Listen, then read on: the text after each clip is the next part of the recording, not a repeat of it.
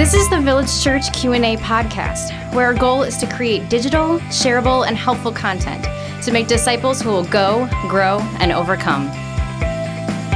Hey Village Church, welcome back to the Village Church Q&A podcast. Pastor Tim and Pastor Michael with you. And here's our question for today, Pastor Michael. Why 400 years of God's silence? In other words, no prophets before the birth of Christ. Yeah, so the last Old Testament book is the book of Malachi, and uh, it's about 400 years before um, the New Testament really begins or when Jesus is born. Mm-hmm. So I love the way the Old Testament ends, and here's what it says Behold, I'm going to send you Elijah the prophet before the coming of the great and terrible day of the Lord. He will restore the hearts of the fathers to their children and the hearts of the children to their fathers, so that I will not come and smite the land with a curse.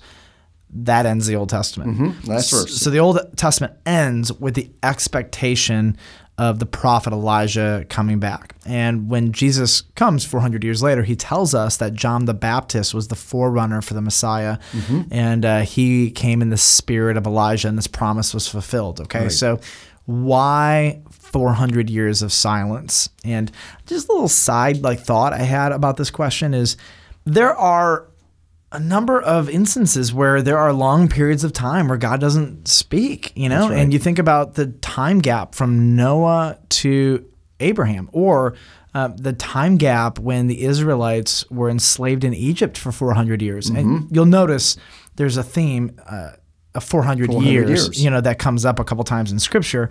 And uh, really, it's a theme of God's people being given over to the depth of their sin while they're sin while they're enslaved to other mm-hmm. other people. So part of it is God is making a narrative point, right? That Israel is enslaved because of their sin, and the 400 years of silence is like a, a punishment, if you will. So what happened during this time? Um, very simply, um, in this time uh, Israel went from before this being a divided kingdom being to being taken over by the Babylonians, um, and so the Persians they fell to the Greeks, who fell to the Egyptians, who fell to the Romans, and I mean you had 400 years where the land of Israel went from one superpower to another right. superpower to another superpower, and the whole time in that process, Israel is somewhat passive. Um, they have no real army, they have no real leaders, if you will. They have uh, religious leaders like the Maccabean family, mm-hmm. which, um, but in this time, um, about halfway through it in the late 170s BC to about 200 BC, um, the uh, Romans uh, really just brought on the persecution, the desecration of the temple.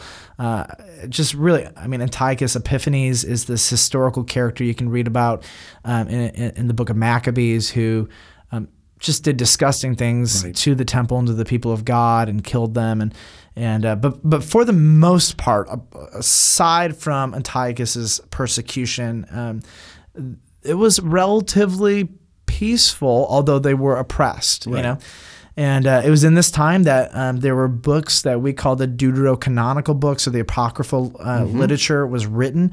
Uh, much of that is is just a history of what happened in this time. You know, we don't understand those to be books inspired by God, but they're definitely helpful and informative, mm-hmm. particularly First and Second Maccabees any Christian reading the Old Testament should absolutely read those historical documents to tell you what was happening um, in this intertestamental period, another name for the 400 right. um, years. Um, I think, big picture though, because what God is doing in all of history was setting the stage for Jesus. And so this this 400 years set the political stage, the cultural stage, the religious stage, um, the Jewish cultural stage.